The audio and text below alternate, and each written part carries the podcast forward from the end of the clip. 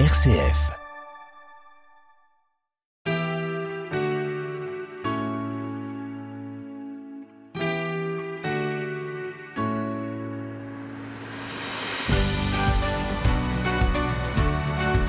Nous sommes à Suril-Comtal avec Philippe Bariol, euh, un des formateurs de l'école de la seconde chance, de la deuxième chance exactement. Alors Philippe, pourquoi cette présence ici?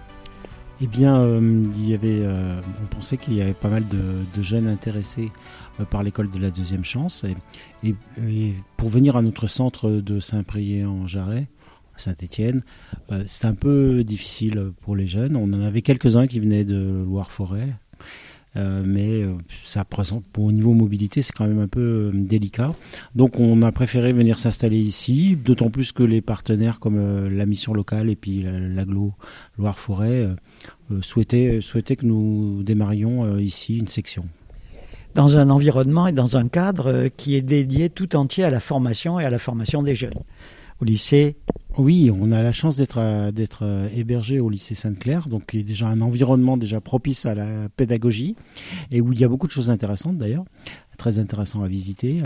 Et euh, donc ici, on est dans, les meilleures conditions possibles pour démarrer avec un, groupe de 12 jeunes que nous a envoyé la, la mission locale Loire-Forêt. Alors ces jeunes, ils suivent le cursus habituel de l'école de la deuxième chance, c'est-à-dire une alternance de cours, de prise en charge très individuelle et puis de stages. Oui, c'est ça, une, alternance 15 jours en, en centre, 15 jours euh, en stage. Voilà, ce qui permet vraiment de découvrir les métiers, puisque le but, c'est vraiment d'élaborer un projet professionnel en ayant le temps de le faire, puisque les parcours de l'école de la deuxième chance, c'est jusqu'à 8 mois. Voilà. Donc ça laisse le temps.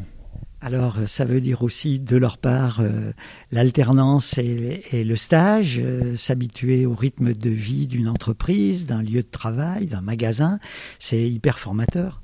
Bah oui, donc c'est c'est une expérience où on va prendre le temps de construire ce projet, euh, prendre tout le temps qu'il faut. En fait, c'est ça hein, qui est caractéristique des écoles de la deuxième chance, c'est que les, jeunes là, ils ont le temps. On construit le, projet, on apporte euh, là où il faut des connaissances, on, met en contact euh, s'il faut, on les aide progressivement aussi à s'autonomiser vis-à-vis de leur de leur démarche et à construire leur projet professionnel, donc à construire un peu le projet de leur vie. Alors, ces jeunes, ils arrivent chez vous comment? Alors ils arrivent, ils, ont plusieurs possibilités. hein. Ils peuvent venir euh, euh, soit euh, envoyés par Pôle Emploi ou plus souvent par, par les missions locales, puisque ce sont des jeunes, hein, 16-25 ans, plus souvent par les missions locales, ou alors ils peuvent venir d'eux-mêmes, parce qu'on on les recevra sans, sans souci à ce moment-là. Euh, cette euh, situation au cœur de notre d'une région extrêmement active, peut-être aussi pour les lieux de stage, c'est intéressant parce que là il y a des entreprises, il y a il y a une vie économique extrêmement dynamique et un nouveau vivier probablement pour eux et pour vous. Oui, alors dans le département, c'est vrai qu'on parle beaucoup de la métropole, mais en fait, en réalité, il y a des agglomérations qui sont vraiment dynamiques, et c'est Loire-Forêt particulièrement. hein. Depuis qu'on est là, euh, les jeunes n'arrêtent pas de, de découvrir des entreprises, de participer à des journées de création, des journées euh, qui sont organisées pour découvrir euh, le tissu ici d'entreprise qui est, qui est fort, et avec une, une belle euh, tradition euh, locale. Quoi. Mm. À l'école de la deuxième chance, on reprend confiance en soi après des parcours parfois compliqués, scolairement ou personnellement, humainement. Et parmi les moyens que vous offrez aux jeunes, eh bien, il y a la participation de Béatrice Bernard-Vial. Euh, vous êtes socio-esthéticienne. Présentez-nous un peu votre, votre job. Socio-esthéticienne. En fait, à la base, pour être socio-esthéticienne, il faut être esthéticienne, avec un parcours euh, déjà de professionnel.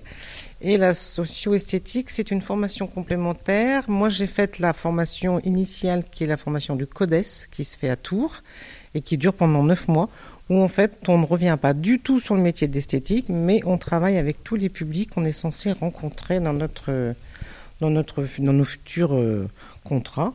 Donc ça peut être aussi bien hospitalier, grand âge, handicap, carcéral, euh, les jeunes, euh, la précarité. En fait, on est un peu ouvert à, beaucoup de rencontres. C'est ce, qui est assez extraordinaire. Alors, ces soins que vous apportez et que vous faites euh, en collaboration avec les personnes avec lesquelles vous intervenez, vous avez évoqué la variété des situations de ces personnes. L'objectif, c'est quoi exactement? Est-ce que c'est seulement esthétique? Ça n'est pas du tout esthétique. Carrément. Non, mais en fait, l'esthétique, c'est l'outil de base. C'est l'outil sur lequel on va s'appuyer. Ça va être esthétique, bien évidemment, à un moment ou à un autre. Mais le, le, le, but principal, c'est que les gens euh, retrouvent des sensations. Il y a aussi le côté sur le, toucher, la sensation, le, fait de se trouver joli, le fait de prendre soin de soi, d'être bienveillant avec son corps, bienveillant avec l'autre aussi, parce que parfois on travaille en interaction.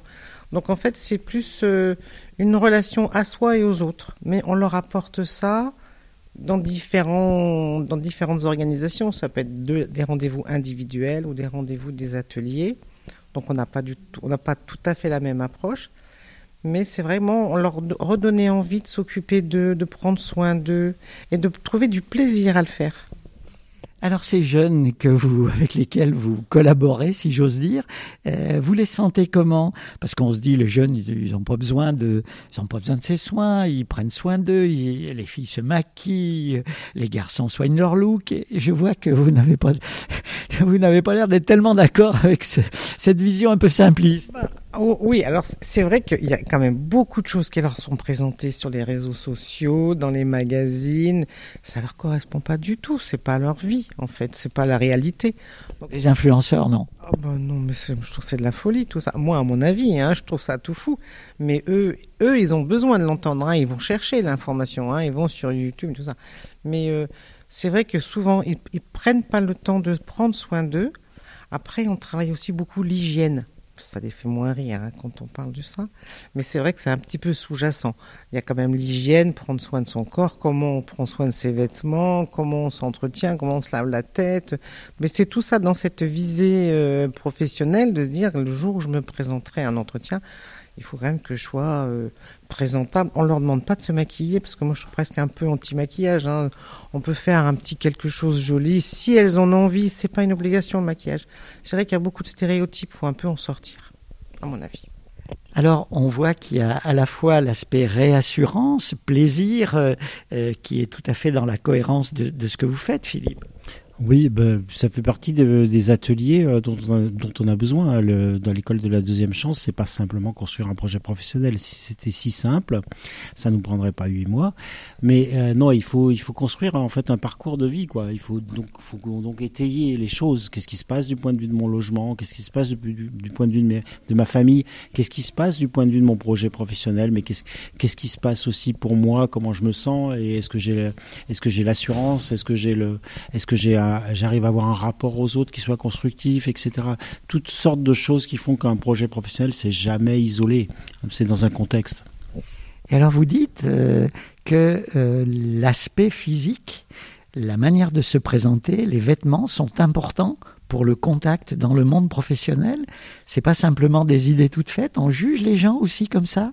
Malheureusement, hein, malheureusement, c'est vrai qu'on juge les gens euh, sur la manière dont ils se présentent en fait. Hein. C'est vrai que si on voit quelqu'un arriver avec des cheveux gras, euh, des ongles noirs, c'est pas très, euh, c'est pas très engageant.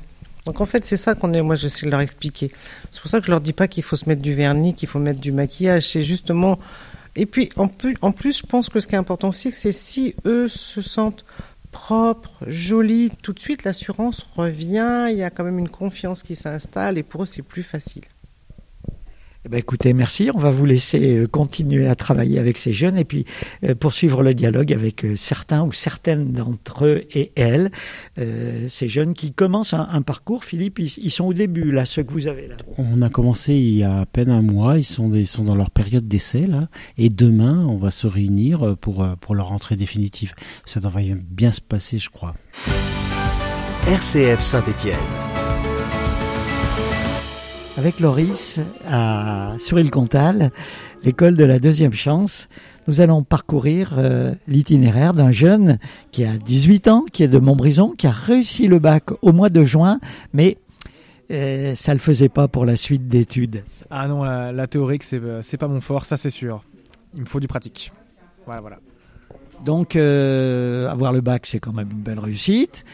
Et puis, la découverte de l'école de la deuxième chance, alors ça s'est passé comment?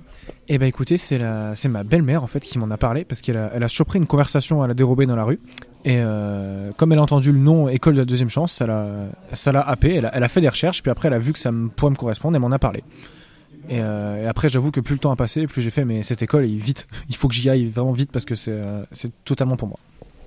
Alors Montbrison, Saint-Étienne, c'est pas très compliqué pour prendre le bus, pour.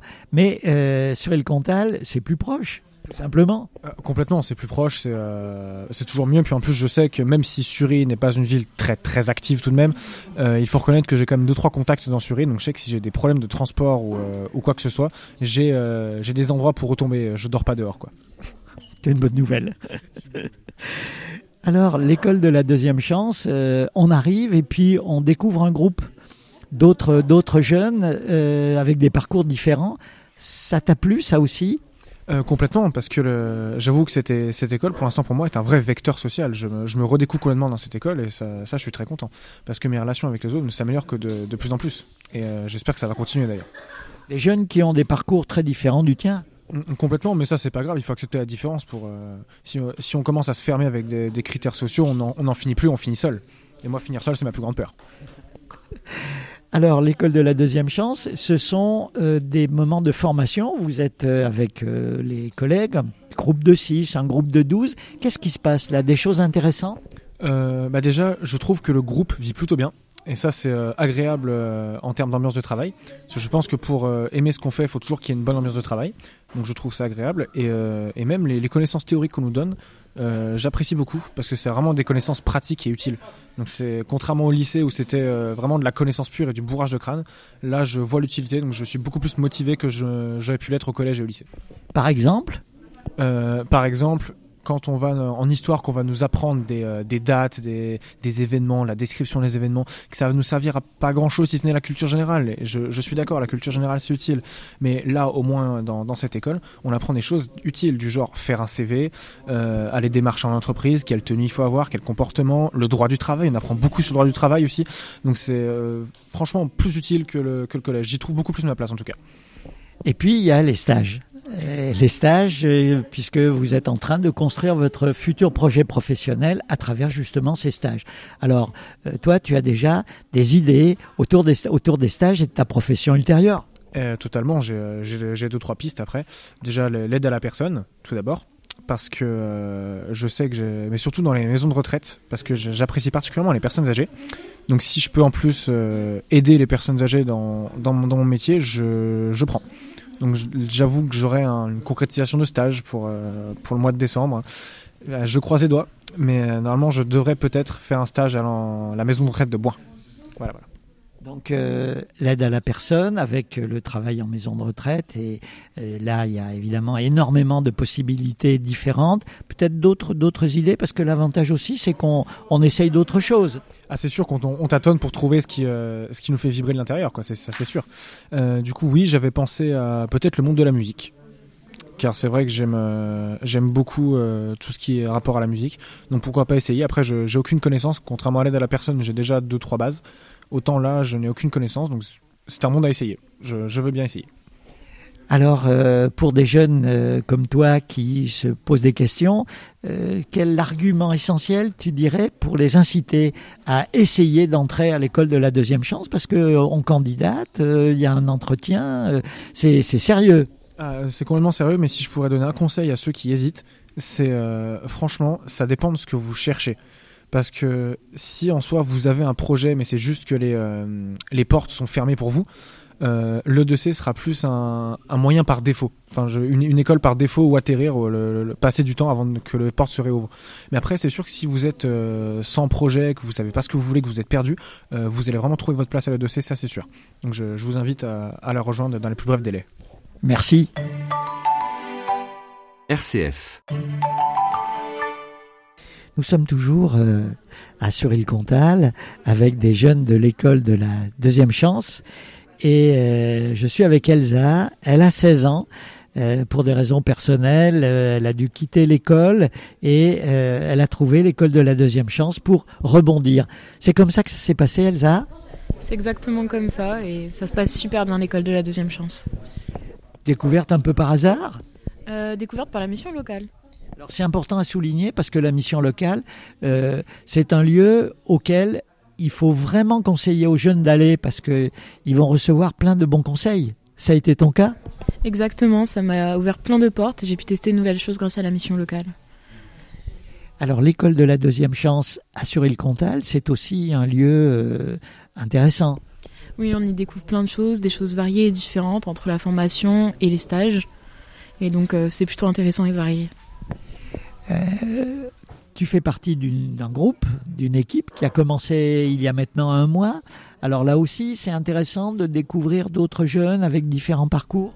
Bah, c'est super intéressant parce qu'en fait, on apprend tous de chacun. Et vu qu'on a des parcours différents, bah, on découvre de nouvelles choses par le biais des autres et c'est plutôt intéressant. Alors dans cette école, il y a bien entendu des compétences qui vous sont données euh, de manière individualisée, en suivant bien les besoins de chacun. Et puis il y a aussi les stages pour découvrir le futur métier. Alors à 16 ans, est-ce qu'on a une idée déjà de son futur métier? Ben on, a, on peut avoir une idée dès le début, mais on peut aussi avoir envie de tester plein de choses. Personnellement, j'ai pas envie d'avoir de regrets, donc j'ai envie de tester un maximum de métiers avant de me lancer. Un premier stage qui t'a apporté beaucoup de satisfaction. Raconte-nous un peu. Bah, ça s'est super bien passé. J'ai pu découvrir euh, quelque chose euh, auquel je m'étais pas penchée avant. Et en fait, ça m'a énormément plu parce que ça a varié le social, l'art, euh, l'informatique, ça a tout varié. Donc j'ai beaucoup aimé. C'est quelque chose dont je me serais pas lancée avant, mais grâce à le dossier, j'ai pu m'y lancer et me donner la chance d'essayer de nouvelles choses. Alors concrètement, de quoi s'agit-il? Bah, C'est-à-dire que c'était dans une boutique où il y a eu... On peut donner le nom et le lieu, la localisation Bien sûr, c'est Cybermaniac qui se trouve à la Métard à Saint-Étienne, qui est une boutique euh, d'informatique et d'imprimante 3D. Du coup, euh, moi, ce que j'ai fait, c'est que j'ai aidé à peindre les, les, les structures, euh, j'ai aidé à démonter des PC, à les remonter. J'ai fait un peu de social. Euh, enfin, c'était très varié, c'était super bien. Et on t'a même confié des projets. Oui, c'est vrai, on m'a confié un projet euh, de dessiner des dessins personnalisés pour les gens, pour qu'ensuite on puisse le faire graver sur des PC qui seront des PC personnalisés. Ce sera surtout les tours qu'on va graver. Donc ça, je trouve ça génial et je suis plutôt contente. Ça a marché alors? Bah, c'est pas encore lancé, mais le projet est plutôt plein là. Franchement, c'est bien parti. Alors, on évoquait la possibilité de découvrir d'autres mondes professionnels, d'autres milieux professionnels. C'est le monde de l'art qui t'intéresse On a l'impression. Ah oui, tout, tout, ce qui touche à l'art m'intéresse, que ce soit musique, dessin, vraiment tout. Et en plus, si on peut mélanger l'art et le social, c'est encore mieux. L'informatique, c'est aussi euh, des compétences qui te plaisent bien Alors, à la base, je ne pensais pas. Mais j'ai pu découvrir que ça m'intéressait. Ça m'intéresse moins que tout ce qui touche à l'art, mais c'est quand même intéressant. Je pense qu'il y a... En fait, tout peut devenir intéressant quand on l'explique bien. Pour la suite, alors, tu vas continuer pendant plusieurs mois à découvrir euh, d'autres mondes professionnels, euh, d'autres opportunités. Ça te plaît, ça aussi, de d'aller voir ailleurs, de découvrir? Bah, ça me plaît énormément parce que je me dis que je peux tester plein de choses différentes, plein de métiers différents, des métiers qu'on ne connaît pas forcément. Et ça, c'est plutôt bien parce qu'on a l'opportunité d'en tester plein de nouveaux pour savoir et trouver notre voie. Donc ça, c'est plutôt pas mal. Eh ben écoute, bravo et puis courage et euh, euh, pour euh, ton avenir professionnel. Merci Elsa.